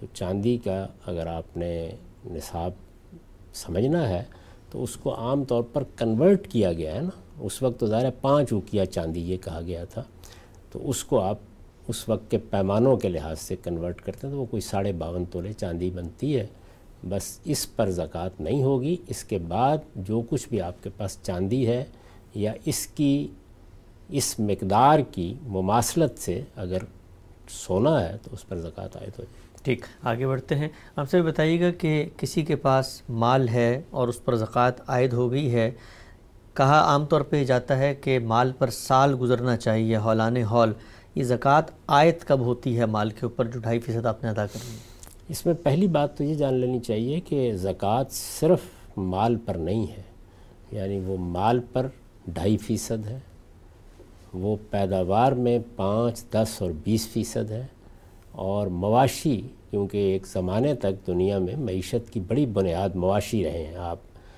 جانور پالتے ہیں، ان کے گلے آپ کے پاس ہوتے تھے اور اس کو بڑی دولت سمجھا جاتا تھا۔ ان کے لیے گایوں کی، اسی طرح سے اونٹوں کی، اسی طرح سے بیڑ بکریوں کی الگ الگ زکوٰۃ مقرر کی گئی ہے۔ اس کی تفصیلات ہیں، میں نے وہ اپنی کتاب میزان میں بیان کر دی ہیں، اس کو لوگ وہاں سے دیکھ سکتے ہیں۔ تو الگ الگ اس کے لیے بیان کیا گیا ہے۔ تو یہ نہیں ہے کہ ہر چیز کے لیے ڈھائی فیصد ہے یہ غلط فہمی ہے بالکل۔ یعنی یہ زکوٰۃ ڈھائی فیصد زکوٰۃ اصل میں آپ کی بچت پر ہے۔ آپ کے پاس پیسے پڑے ہوئے ہیں آپ کے پاس سونا ہے آپ کے پاس چاندی ہے آپ کے پاس کوئی پلاٹ ہے۔ یعنی جو بھی دولت کی چیزیں ہو سکتی ہیں ہیرے ہیں جواہرات ہیں کوئی اور چیز ہے جس کو آپ مال دولت کہتے ہیں وہ آپ کے پاس ہے یا آپ اس کے مالک ہیں، تو اس پر یہ زکوٰۃ عائد ہوگی۔ اور یہاں یہ بھی سمجھ لینا چاہیے کہ تین چیزوں پر زکوٰۃ نہیں ہوتی۔ یعنی ذاتی استعمال کی کسی چیز پر زکوٰۃ نہیں ہوتی۔ ذاتی استعمال کے زیورات ہوں، ذاتی استعمال کا فرنیچر ہو، ذاتی استعمال کا گھر ہو، ذاتی استعمال کی گاڑیاں ہوں، ذاتی استعمال کی کسی چیز پر زکوٰۃ نہیں ہوتی۔ اسی طرح سے جو نصاب مقرر کیا ہے، رسول اللہ صلی اللہ علیہ وسلم نے یا اب اگر کوئی نصاب اجتہادی طور پر مقرر کیا جائے گا، کیونکہ نئی چیزیں آ گئی ہیں تو ان میں نصاب مقرر کرنا ہوگا، تو وہ نصاب سے کم جو چیز ہوگی، اس پر بھی زکوٰۃ عائد نہیں ہوتی۔ اسی طرح سے پیداوار، ظاہر ہے کہ کسی عامل پیداوار سے ہوگی۔ اگر آپ نے زمین سے پیداوار لینی ہے تو زمین عامل ہے، زمین خریدیں گے تبھی پیداوار ہوگی۔ اگر آپ نے فیکٹری سے پیداوار لینی ہے تو فیکٹری عامل ہے، کوئی فیکٹری لگائیں گے، کسی جگہ کوئی عمارت بنائیں گے، مشینیں لائیں گے، تبھی اس سے پیداوار ہوگی۔ اسی طرح سے اگر مثال کے طور پر آپ نے کوئی پلازا بنایا ہے، اس کو کرائے پر اٹھانا ہے یا مکان کرائے پر اٹھانا ہے، تو وہ بنے گا تو تبھی ہوگا۔ تو وہ چیز جو عامل پیداوار ہے یعنی مینز آف پروڈکشن کی حیثیت اختیار کر گئی ہے، اس پر بھی زکوٰۃ عائد نہیں ہوتی۔ اس سے جو چیز پروڈیوس ہوگی اس پر زکوٰۃ ہوگی۔ یہ بتائیے گا ہم سب کہ یہ جو بچت کی زکوٰۃ ہے ڈھائی فیصد اس پر میں نے سوال پوچھا آپ سے کیا سال گزرنے کی عام طور پہ شرط بیان کی جاتی ہے کہ اس مال پہ سال گزرا ہو؟ یہ آیت کس دن ہوتی ہے؟ ہولان ہول کا مطلب یہ ہے کہ مال کی زکوٰۃ سال میں ایک بار لی جائے گی۔ ٹھیک۔ یعنی یہ سال میں دو مرتبہ نہیں لی جا سکتی تین مرتبہ نہیں لی جا سکتی ایک بار لی جائے گی۔ تو اس لیے مال کی زکوٰۃ کے لیے جب حکومت بھی لے گی تو ایک دن مقرر کرے گی۔ طے کرے گی کہ مثال کے طور پر ہم پانچ اپریل کو لیا کریں گے، تین مارچ کو لیا کریں گے، یکم رمضان کو لیا کریں گے، دن مقرر کرے گی۔ اس وقت بھی جن لوگوں کو مال کی زکوٰۃ دینی ہوتی ہے، انہیں دن مقرر کرنا چاہیے۔ تو بس اس دن جو کچھ ان کے پاس مال ہوگا، وہ رات کو آیا ہو تب بھی، اور رات کو چلا گیا تو چلا گیا۔ جو اس دن موجود ہوگا، اس پر ڈھائی فیصد زکوٰۃ آئے۔ تو اس کو ہولان ہال کہتے ہیں۔ اس کا یہ مطلب نہیں ہوتا کہ ہر ہر روپے پیسے کے اوپر آپ طے کر رہے ہیں کہ اس پہ سال گزرا ہے یا نہیں گزرا۔ یعنی گویا آپ زکوٰۃ دینے کے قابل ہو گئے، آپ نے زکوٰۃ کا ایک دن مقرر کر لیا، اب مال آیا، مال چلا گیا، کچھ آپ نے خرچ کر لیا، جو اس دن آپ کے پاس موجود ہے، پلاٹ ہے، آپ کے پاس کوئی ہیرا ہے، کوئی جواہرات ہیں، کوئی اور چیز ہے، اس پر زکوٰۃ عائد ہو جائے۔ ٹھیک۔ ہم سے بتائیے گا ابھی آپ نے فرمایا کہ ذاتی استعمال کی چیزیں مستثنا ہیں، تو ذاتی استعمال کی چیزوں میں کیا کیا چیزیں شامل ہوں گی؟ مثلا ہمارا گھر، ہمارے زیورات۔ اگر ہم نے کوئی چیز سنبھال کے رکھی ہوئی ہے، بچیوں کے لیے عام طور پہ مائیں جو ہیں وہ زیور جمع کر کے رکھتی ہیں، کیا وہ بھی ذاتی استعمال میں آئے گا؟ اس طرح پلاٹ لوگ جم، رکھتے ہیں کہ اس پہ گھر بنائیں۔ تو ذاتی استعمال کا دائرہ کار حدود کیا ہے؟ یہ جتنی چیزیں آپ نے بیان کی ہیں سب ذاتی استعمالی کی چیزیں ہیں یعنی میرا گھر ہے، میرے فرنیچر ہے، میرے کپڑے ہیں، میری گاڑیاں ہیں۔ اسی طریقے سے ظاہر ہے بچوں کے لیے کوئی چیز آپ نے، تو وہ ذاتی استعمال کی چیز ہے۔ آپ نے کسی بچے کے لیے کوئی اہتمام کر رکھا ہوا ہے یا کوئی چیز اس کے لیے کوئی پلاٹ یا کوئی چیز اس کے نام لگا رکھی ہے، وہ سب چیزیں ذاتی استعمال ہی میں ہوگی یعنی اصل چیز یہ ہے کہ وہ استعمال کرنے کے لیے ہے۔ یعنی یوں نہیں ہے کہ آپ نے اس نام سے مال جمع کر رکھا ہوا ہے۔ استعمال کی چیزیں تو وہ استعمال کی کسی چیز پر بھی نہیں ہوگی وہ کوئی بھی ہو سکتی ہے۔ اس سے زائد جو کچھ آپ کے پاس ہے خواہ وہ آپ نے بچت کے طور پر رکھا ہوا ہے یا وہ تجارت کا مال ہے اس سب پر زکوٰۃ آئے ٹھیک لیکن اگر ہم نے مثلا کوئی پلاٹ لے کے رکھا ہوا ہے استعمال میں نہیں ہے مستقبل میں پیش نظر ہے بیس تیس سال بعد گھر بنائیں گے تو اس کا کیا معاملہ ہوگا؟ اگر اپنے گھر کے لیے رکھا ہے تو اس پر کوئی زکوٰۃ نہیں ہوگی۔ اور اگر وہ محض روپیہ جمع کر کے رکھنے کے لیے یا انویسٹمنٹ کے نقطہ نظر سے رکھا ہے تو پھر اس پر زکوٰۃ عائد ہو جائے گی۔ ٹھیک۔ آپ کے علم میں غم سب بچے آج کل ملک سے باہر جاتے ہیں فیسیں بڑی ادا کرنی پڑتی ہیں والدین اس کے لیے بھی کافی حد تک جمع کرتے ہیں کالج فنڈ بنا کر۔ تو وہ جو مال ہے وہ بچوں کی ذاتی ضروریات کے طور پہ خرچ کرنے میں آئے گا یا اس پہ بچت کی زکوٰۃ ان کو ہر سال ادا کرنی اگر تعلیم کے کوئی ایسے ناگزیر اخراجات بن گئے ہیں موجودہ زمانے میں تو ان کو بھی استعمال کے اخراجاتی کے طور پر رکھنا چاہیے۔ ٹھیک، آگے بڑھتے ہیں۔ یہ بتائیے گا ہم سب کہ آپ نے فرمایا کہ جو پیداوار ہے اس میں پانچ، دس اور بیس فیصد زکوٰۃ ہوتی ہے۔ یہ پیداوار کی زکوٰۃ بالعموم لوگوں کے لیے ایک بہت ہی منفرد چیز ہوتی ہے۔ وہ زمین کی پیداوار سے تو واقف ہیں۔ سروسز پہ جو اطلاق آپ نے کیا ہے یا کوئی آپ کا اشتہادی اطلاق ہے؟ کہ پہلے تو اصل بات کو سمجھ لینا چاہیے۔ یعنی اللہ کے پیغمبر ہی نے یہ سب چیزیں مقرر کی ہیں۔ یہ کوئی میں نے دریافت نہیں کی۔ آپ نے عشر سنا ہوگا تو عربی میں عشر دس فیصد کو کہتے ہیں۔ نصف عشر سنا ہوگا، تو وہ اصل میں عربی زبان میں پانچ فیصد کو کہتے ہیں۔ تو یہ سب کے سب زکوٰۃ کے شرح ہیں جو اللہ کے پیغمبر نے مقرر کی ہیں۔ آپ کے زمانے میں جو پیداوار تھی، وہ زرعی پیداواری تھی زیادہ تر۔ یعنی باغ لگایا ہے، کوئی فصل اگائی ہے، تو یہی پیداوار تھی۔ پیداوار کی دوسری قسم جانوروں کی پیداوار۔ کی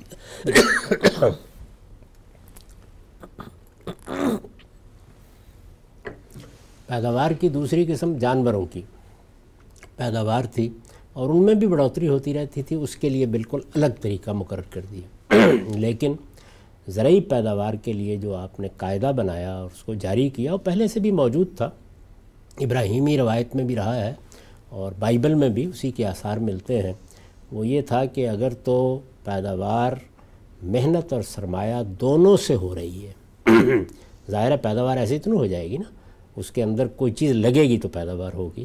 تو اگر وہ محنت اور سرمایہ دونوں سے ہو رہی ہے تو پانچ فیصد، ایک سے ہو رہی ہے تو دس فیصد، دونوں کے بغیر ہونی شروع ہو گئی ہے تو پھر بیس فیصد۔ جس کو خمس آپ کہتے ہیں وہ بیس فیصد ہے۔ اصل میں عربی میں اگر کہنا ہو بیس فیصد تو اسے خمس کہتے ہیں، اگر کہنا ہو دس فیصد تو اسے عشر کہتے ہیں۔ تو یہ ان الفاظ کے ساتھ لوگوں کے علم میں ہے، لیکن وہ اس کو اردو میں نہیں سمجھتے۔ وہ پیداوار کی جو قسم رسول اللہ کے زمانے میں تھی اس کے بعد نئی نئی قسمیں پیدا ہو گئیں پیداوار کی۔ تو جب نئی قسمیں پیدا ہوتی ہیں تو ان میں اشتہادی اطلاق کیا جاتا ہے۔ اب مثلا دیکھیے کہ آپ کے ہم مال کی جو زکوٰۃ ہے وہ تو سونے اور چاندی کے لیے بیان ہوئی ہے نا۔ تو اب کرنسی سونا اور چاندی تو نہیں ہے۔ اسی طرح سے یہ جو پلاٹ ہیں زمین کے یہ سونا اور چاندی تو نہیں ہے۔ تو یہاں کیا کیا ہے آپ نے؟ یہاں یہ کیا ہے کہ جو سونے اور چاندی کی حقیقت ہے اس کو سامنے رکھ کے ان چیزوں کو بھی مال قرار دے کر ان پر زکوٰۃ کا فیصلہ کیا۔ علماء نے کیا سمجھدار لوگوں نے کیا اور اپنے طور پر بھی ہر آدمی اپنی عقل سے کام لے تو یہی سمجھے گا۔ تو پیداوار کو آپ صرف زرعی پیداوار تک کیسے محدود کر سکتے ہیں؟ موجودہ زمانے میں صنعتی پیداوار الگ سے ایک بڑی چیز بن گئی۔ بہت سے ایسے کام ہیں کہ جن میں آپ جب انویسٹ کر دیتے ہیں تو ان سے یافت ہونی شروع ہو جاتی ہے۔ آپ نے اسکول بنا دیے فیسیں آنی شروع ہو گئیں، کوئی ڈاکٹر ہے، اس نے اپنا کلینک کھول لیا، اس میں اس کو معاوضہ ادا کیا جاتا ہے۔ تو دسیوں پیداوار کی صورتیں پیدا ہو گئی ہیں پلازے بنا لیں، مکان بنا لیں، ان کا کرایہ آنے لگ جاتا ہے۔ تو پیداوار کی نئی صورتوں کو اسی اصول پر الحاق کر کے ان پر زکوٰۃ عائد کی جائے گی۔ تو میں نے یہ کام کیا ہے، یہ باقی لوگ بھی کر رہے ہیں۔ لیکن انہوں نے غور نہیں کیا اس بات کے اوپر کہ جس وقت کرنسی نوٹ پر انہوں نے زکوٰۃ عائد کی یا پلاٹ پر زکوٰۃ عائد کی یا اور سرمایہ کی صورتیں نئی پیدا ہوئیں تو یہی کر کے کی نا۔ رسول اللہ علیہ وسلم کے زمانے میں تو یہ چیز نہیں تھی۔ اسی طرح سے عرب میں کچھ چیزیں تھیں جو زمین سے اگتی تھیں تو کیا انہی تک محدود ہوگی؟ اگر آپ کے ہاں عام اگتے ہیں تو عرب تو اس سے واقف نہیں تھے تو ان کے پھل پر زکوٰۃ نہیں ہوگی۔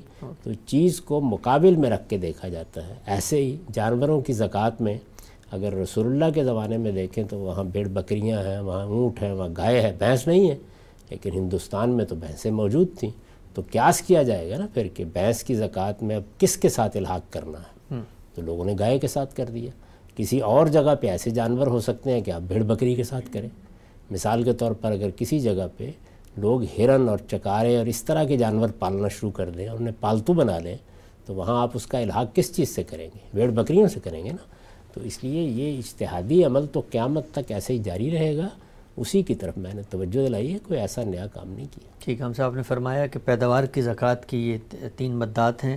ماں محنت اور سرمایہ دونوں لگے تو پانچ فیصد، دونوں میں سے کوئی ایک لگے تو دس فیصد اور دونوں ہی نہ لگیں۔ اور ویسے ہی آپ کو عطیہ خداوندی کے طور پہ کچھ چیز مل جائے تو بیس فیصد۔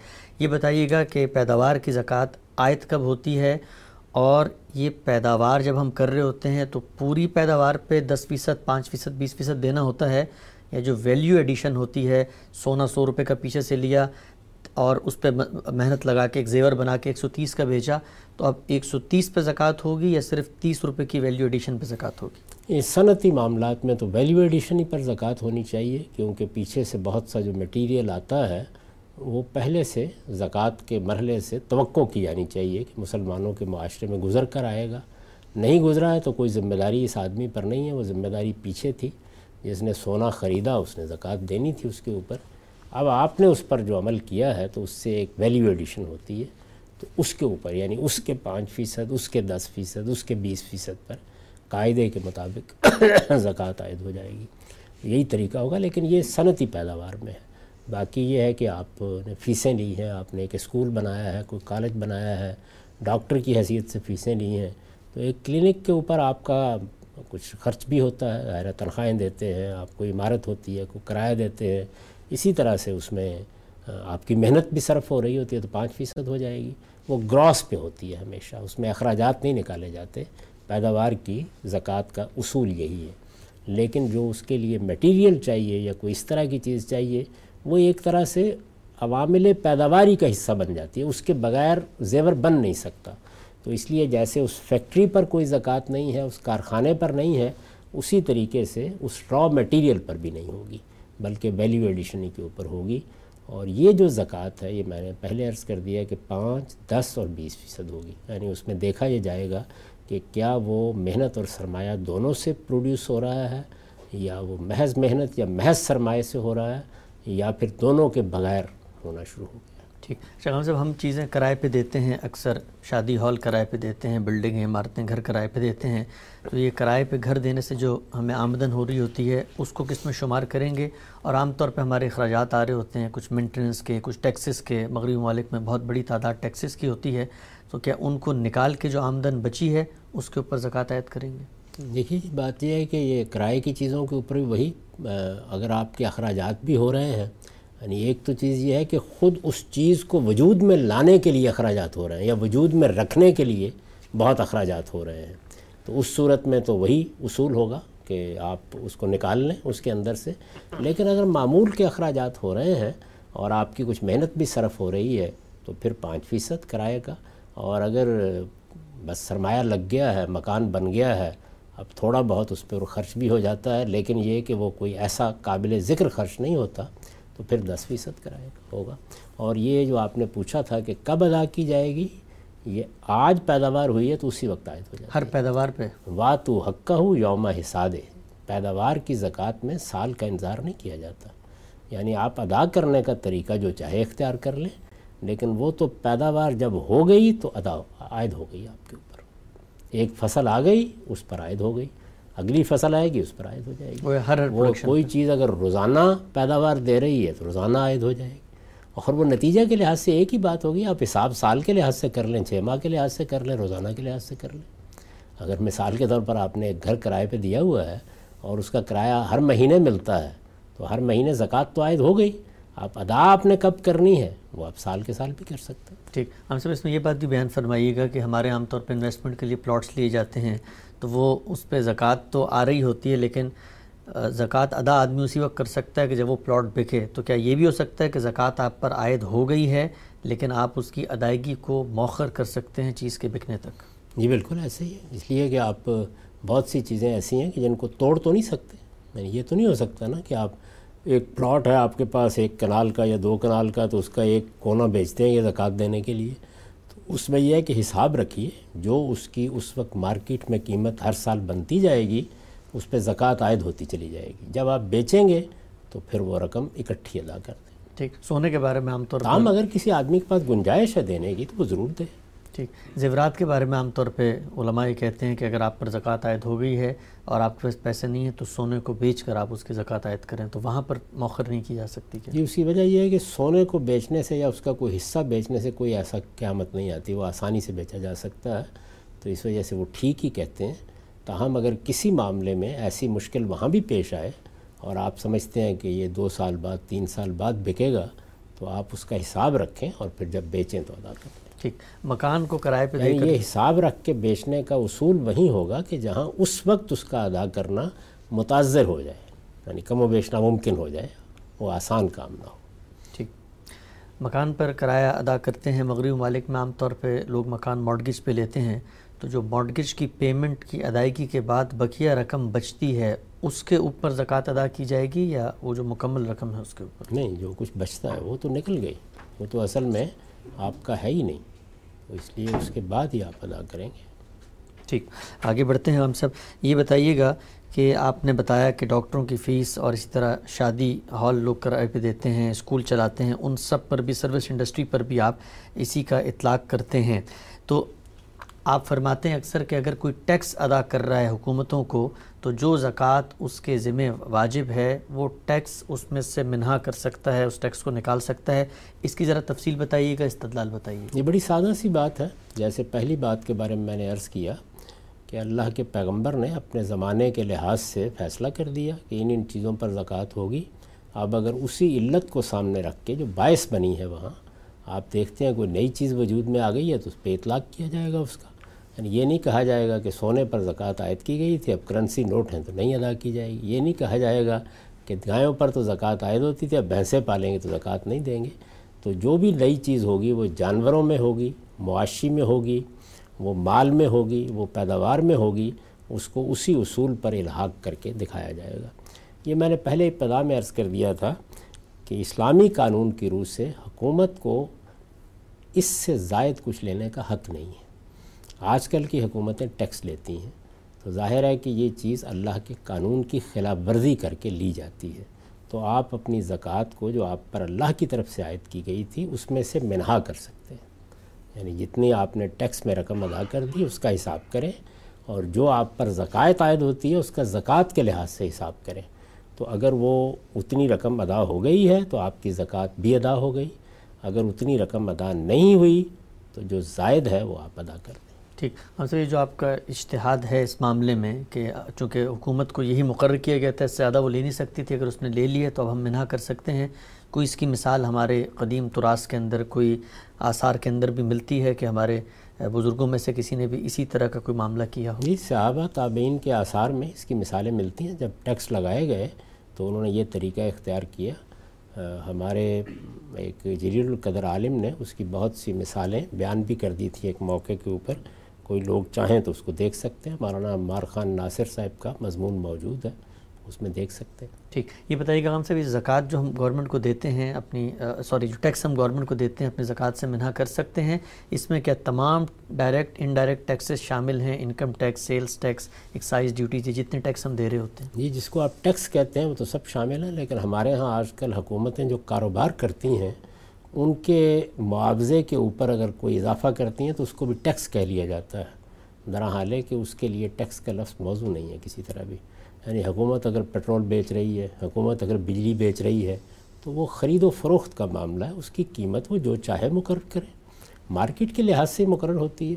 اسی طرح حکومت اگر کوئی سہولت فراہم کرتی ہے آپ کو، جیسے سڑکیں بنا دیتی ہے، پل بنا دیتی ہے، اس کے اوپر ٹول عائد کر دیتی ہے۔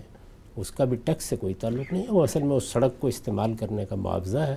تو اس کو آپ منہا نہیں کر سکتے۔ باقی جو ٹیکس ہیں حقیقت میں یعنی جو آپ کے کمائے ہوئے سے بغیر اس طرح کے کسی استفادے کے آپ سے لیے جاتے ہیں، جن کو ٹیکس کہنا چاہیے حقیقی معنی میں، وہ سب آپ نکال سکتے ہیں۔ ٹھیک ہے ہم سب۔ یہ بتائیے گا کہ بہت سارا ایسا مال ہوتا ہے جو آدمی کے تصرف میں نہیں آیا ہوتا، لیکن وہ اس کا مال ہوتا ہے۔ مثال کے طور پہ کچھ بانڈز لے کے رکھے ہوئے ہیں یا کہیں اسٹاکس رکھے ہوئے ہیں، یہاں کہیں انویسٹمنٹ ہوئی بھی ہے، تو مال پر زکوٰۃ کے صرف اس وقت عائد ہوگی جب وہ آپ کے تصرف میں ہو، یا اگر وہ آپ کا مال ہے تو آپ نے اس کو زکوٰۃ دینی ہے؟ نہیں، یہ جو آپ نے بانڈ کی مثال دی ہے، وہ تو ظاہر مال ہے جو اس نے رکھا ہوا ہے یعنی اس میں تو ایسا نہیں ہے کہ کوئی تصرف میں نہیں ہے۔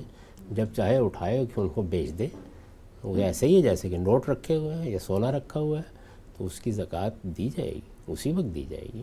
اس کا یہ مطلب نہیں ہے کہ بانڈ ہی کو اٹھا کے دیا جائے گا یعنی ظاہر ہے کہ آپ روپے میں اس کی زکوٰۃ دے سکتے ہیں یا کسی اور صورت میں دے دیں، لیکن زکوٰۃ اس پر عائد ہوگی، وہ مال ہے جو آپ کے پاس موجود ہے۔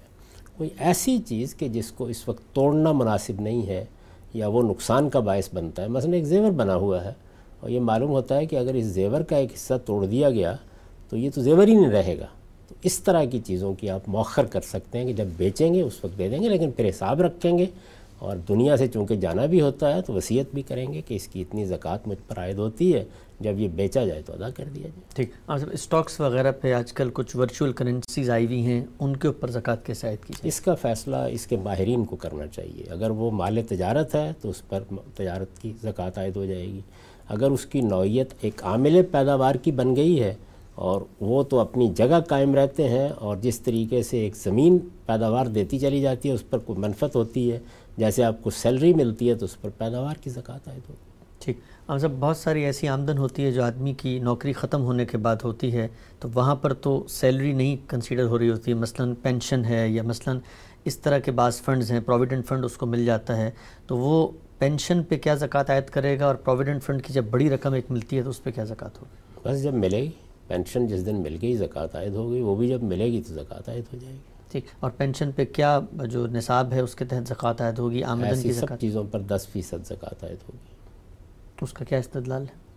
یہی کہ اس میں چونکہ آپ کی محنت تو اب نہیں صرف ہو رہی آپ کو مل رہی ہے وہ رقم آپ نے محنت کی تھی کسی زمانے میں سرمایہ اور محنت جب دونوں مل کے کسی پیداوار کا ذریعہ نہیں مل رہے تو دس فیصد اگر دونوں کے بغیر ہو رہی ہے تو بیس فیصد اور اگر دونوں کے ساتھ ہو رہی ہے تو پانچ فیصد۔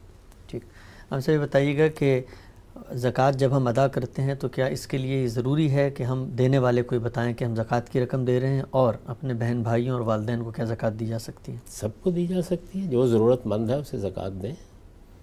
یعنی سب سے بڑھ کر تو آپ کے اعضاء آپ کے اقربا ہی اس کے مستق ہوتے ہیں کہ اگر آپ کے پاس کوئی اللہ کی راہ میں دینے کے لیے ہے تو آپ ان کو دیں۔ حکومت لے گی تو پھر تو آپ کو حکومت کے سپرد کرنی ہے۔ یعنی پھر آپ زکوٰۃ میں سے اپنے طور پر کوئی تصرف نہیں کر سکتے۔ لیکن اگر حکومت نہیں لے رہی اور آپ اپنے طور پر دے رہے ہیں تو والدین ضرورت مند ہیں تو ان کو دیں اعزا ضرورت مند ہیں تو ان کو دیں، کوئی استاد ضرورت مند ہے تو اس کو دیں۔ آپ کے کوئی قریبی دوست، آپ کے احباب، آپ کے ہمسائے، جو بھی ضرورت مند ہے۔ اور سب سے بڑھ کر جو آپ کے تعلق والے ہوتے ہیں، وہ پہلے مستحق ہیں، ان کا پہلا حق ہے، تو ان کو ضرور زکوٰۃ دیں۔ ٹھیک۔ یہ بتائیے گا ہم سے غیر مسلموں کو کیا زکوٰۃ ادا کی جا سکتی ہے؟ بالکل دی جا سکتی ہے۔ یعنی غریب آدمی آپ کا ہمسایہ ہے آپ کے یہاں کام کرتا ہے آپ کا کوئی ڈرائیور ہے آپ کی فیکٹری میں ملازمت کرتا ہے آپ کے دفتر میں کام کرتا ہے تو آپ کے اعزاء اقربا سے اگر کچھ بچ گیا ہے تو آپ اس کو بھی دے سکتے ہیں۔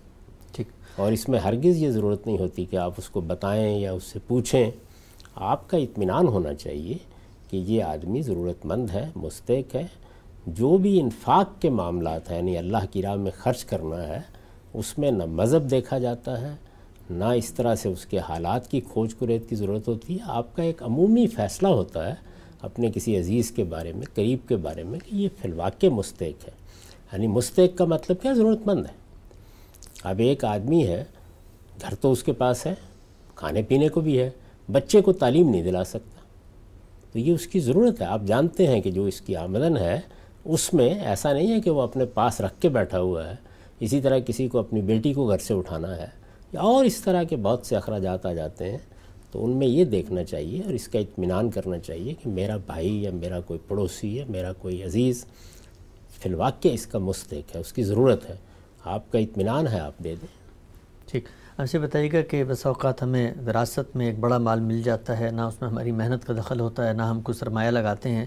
وہ مال کیا ہماری بچت ایسے ہی میں شمار ہوگا مال آگے منتقل ہو رہا ہے یا اس پر کوئی دوسری زکوٰۃ ہے یہ توقع کرنی چاہیے کہ جس باپ سے یا جس عزیز سے آپ کو وہ میراث مل رہی ہے وہ زکوٰۃ دیتی رہا دیتا رہا ہوگا اس پر۔ آپ کو ملے گا جب تو آپ مال کے مالک ہو گئے پھر اس کے بعد آپ کی زکوٰۃ کا دن آئے گا تو آپ زکوٰۃ دیجیے گا۔ لیکن اگر مثلا کوئی فیکٹری آپ کو منتقل ہو گئی ہے کوئی زرعی زمین منتقل ہو گئی ہے تو پیداوار آئے گی تو اس کی زکوٰۃ عائد ہو جائے گی اس کے ٹھیک۔ ہمیں تحائف ملتے ہیں اکثر۔ یا آپ نے فرمایا تھا کہ جو عطیہ خداوندی کے تحت محض کوئی چیز مل جائے تو اس پہ بیس فیصد زکوٰۃ ہے اس کی کوئی عملی مثال مجھے بتائیے گا۔ اور جو بالعموم تحائف لوگوں کو مل رہے ہوتے ہیں کہ ان پہ بھی اس کا اطلاق ہوگا؟ تحائف کی نوعیت بھی وہی ہے کہ دائرہ یہ تصور کرنا چاہیے کہ جس نے آپ کو تحفہ دیا ہے وہ زکوٰۃ دے گئی دیا ہوگا اس نے۔ وہ آپ کو مل گیا اب آپ کی ملکیت ہے۔ اگر وہ مال کی نوعیت کی چیز ہے تو جب آپ کا دن آئے گا آپ اس پر زکوٰۃ ادا کر دیں گے۔ اس کو ماضی کے لحاظ سے دیکھنا ٹھیک نہیں ہے۔ لیکن آپ کے ہاں مثلا کوئی خزانہ نکل آیا ہے۔ اب اس میں کوئی محنت تو نہیں کی گئی۔ آپ نے گھر کو کھودا اور معلوم ہوا کہ بہت مال آ گیا تو اس میں بیس فیصد۔ ہے ٹھیک۔ مال اگر قرض پہ دیا ہوا ہے میں نے اور وہ میرے تصرف میں نہیں ہے اور وقت آ گیا ہے زکوٰۃ کا تو کیا میں اس مال پہ زکوٰۃ ادا کروں گا؟ جب آپ نے قرض دے دیا ہے تو آپ نے خدمت میں مال کو لگا دیا ہے۔ قرض بجائے خود تبروں کا نیکی کا خیر کا عمل ہے۔ تو اس وجہ سے جب تک وہ آپ کے مقروض کے پاس ہے اس پر کوئی زکوٰۃ عائد نہیں ہوتی۔ جب وہ آپ کو واپس ملے گا اس کے بعد آپ زکوٰۃ دیں گے۔ ٹھیک۔ سروس انڈسٹری میں سے ہم دیکھتے ہیں بسا اوقات لوگ ہوتے ہیں چھوٹے موٹے کام کرتے ہیں ہینڈی مین ہیں ان کی بھی محنت سے پروڈکشن ہو رہی ہوتی ہے۔ تو کیا وہ نصاب ہوگا کہ جس میں پروڈکشن کے اندر کم سے کم مال مقرر کر دیا جائے کہ اس سے نیچے اگر مال ہو تو اس پر ہم زکوٰۃ سے اس کو مستثنا قرار دے میں نے ابتدا میں عرض کیا تھا کہ جن چیزوں میں رسول اللہ نے کوئی مقرر کر دیا ہے وہاں تو وہی رہے گا۔ لیکن ہم اپنے طریقے کے اوپر آج کے زمانے کو سامنے رکھ کے اور وہاں جو اصول کار فرما ہے، اس کو ملحوظ رکھتے ہوئے مقرر کریں گے۔ عام طور پر اس وقت حکومتوں نے ٹیکس کے لیے نصاب مقرر کیا ہوا ہے۔ یہ اسی اصول پر مقرر کیا جاتا ہے، تو اسی کو بنیاد بنا لیا جائے۔ بس اتنا مستثنا ہوگا جتنا ایک انکم ٹیکس میں حکومتیں مستثنا کر دی ہیں اس کے بعد پھر زکوٰۃ عائد ہو جائے۔ ٹھیک۔ یہ سوال غم سب پوچھنا چاہتا ہوں میں آخر میں۔ تاکہ لوگوں کو اس سے جو قرآن کی روشنی ہے ہدایت ہے، اس میں کوئی بات محسوس ہو۔ وہ یہ کہ زکوٰۃ ادا کرتے ہوئے جو ترجیحات ہیں، ہم دیکھتے ہیں بالعموم ہم کچھ اداروں کو زکوٰۃ دے رہے ہوتے ہیں، دینی کاموں میں زکوٰۃ دے رہے ہوتے ہیں۔ کوئی خدا نے ترجیح مقرر کی ہے کہ غربا، مساکین، بھوکے، رشتہ دار، پہلے ان کی ضرورت پوری کی جائے گی، پھر یہ جو نفل کام ہے، خیر کے کام ہے، دینی کام ہے، ان میں دی جائے گی ترجیح کیا ہونی چاہیے؟ وہی جو اللہ تعالیٰ نے خود مقرر کر دی ہے کہ جو کچھ بھی آپ انفاق کرتے ہیں، اس کے پہلے حقدار کون ہے؟ فل الوالدین والاقربین۔ اس کے پہلے حقدار آپ کے والدین اور آپ کے اعزاء اقربا ہیں یعنی جو قریبی لوگ ہیں۔ ظاہر ہے کہ ان قریبی لوگوں میں پھر درجہ بدرجہ آپ کے قبیلے کے لوگ، آپ کی برادری کے لوگ، آپ کے پڑوس کے لوگ یہ زیادہ حقدار ہیں۔ جب ان سے بھی کچھ بچ جاتا ہے، پھر اس کے بعد آپ کی ثواب دید پر ہے، آپ جس کو زیادہ بہتر سمجھتے ہیں دے دیں۔ لیکن پہلا حق انہی لوگوں کا ہے۔ اس کے بعد کسی ادارے کو دینی چاہیے اس کے بعد کسی ہسپتال کو دینی چاہیے اس کے بعد اس دائرے سے باہر دینی چاہیے۔ تو پہلے اس حق کو ادا کرنا ضروری ہے۔ ٹھیک۔ ہم صاحب غیر مسلم حکومتیں جو ہم سے ٹیکس لیتی ہیں کہ ہم ان کو بھی زکوٰۃ سے منع کر سکتے ہیں؟ ہر حکومت کو کر سکتے ہیں۔ وہ بھی ظاہر آپ کو ساری ضرورتیں فراہم کر رہی ہیں بلکہ بعض جگہوں کے اوپر بہتر طریقے سے فراہم کر رہی ہیں جن کی بنیاد پر اللہ تعالیٰ نے یہ کہا ہے کہ حکومتوں کے سپرد کر دیا جائے۔ تو جہاں کہیں جو نظم اجتماعی ہے، جب آپ اس کا حصہ بن گئے ہیں، اس کے شہری ہیں، تو آپ ایک معاہدے میں بن گئے ہیں۔ آپ سے جو ٹیکس لیا جاتا ہے، وہ ظاہر ہے کہ وہ اگر غیر مسلموں کی اکثریت کی حکومت ہے، تو وہ تو ٹیکس ہی لیں گے، تو آپ اس میں اس کو منہا کر سکتے ہیں۔ ٹھیک۔ چھوٹے بچے پورا سال کچھ رقم جمع کرتے ہیں اور وہ رقم کیا وہ بھی قابل زکوٰۃ ہوگی یا بچوں کے لیے بلوغ کی عمر کی شرط ہے نصاب میں زکوٰۃ کی ادائیگی کے لیے؟ بلوغ کی عمر کے بعد ہی زکوٰۃ عائد ہوتی ہے۔ بچوں کو کھیلنے دیں جو وہ کھیل رہے ہیں۔ ٹھیک۔ ہم سب آخری سوال میرا آپ سے یہ ہے کہ بہت زیادہ تفصیلات ہم نے آپ سے پوچھی وقت کم تھا خواہشی تھی کہ جو لوگ وہ زکوٰۃ کیلکولیٹر استعمال کریں ان کو ایک تصور مل جائے۔ آپ کا تفصیلی نقطہ نظر کہاں بیان ہوا ہے اور لوگ اس کے استدلال کو کیسے دیکھ سکتے ہیں؟ میں نے اپنی کتاب میزان میں اس کو بہت تفصیل کے ساتھ بیان کر دیا ہے۔ اور میرا خیال ہے کہ آج بھی گفتگو کی ہے۔ اس سے پہلے بھی بہت سی نشستوں میں بہت سے پروگراموں میں بہت سی مجالس میں میں اس کی تفصیلات کرتا رہا ہوں۔ تو دونوں جگہ لوگ دیکھ سکتے ہیں لیکن تحریری صورت میں دیکھنا چاہیں تو وہ میری کتاب میزان میں ہے۔ میزان میں زکوٰۃ کا باب ہے وہ نکال لیں۔ اس کی فہرست میں وہاں یہ ساری چیزیں اصول کے طور پر لکھی ہوئی مل جائیں گی۔ ہم سب گاندھی سینٹر کے تحت زکوٰۃ کیلکولیٹر بنایا گیا ہے، جہاں لوگ آسانی سے اپنی زکوٰۃ کیلکولیٹ کر سکتے ہیں۔ گاندھی صاحب کے تصورات قرآن و سنت کی روشنی میں جو کچھ سمجھا ہے، ان کی کتاب میں بھی موجود ہیں اور آج کی گفتگو میں بھی ہم نے سمجھا۔ ہمارا وقت ہم صاحب یہاں پہ پورا ہوتا ہے۔ اب تک آپ کے وقت کا بہت شکریہ۔ بہت شکریہ۔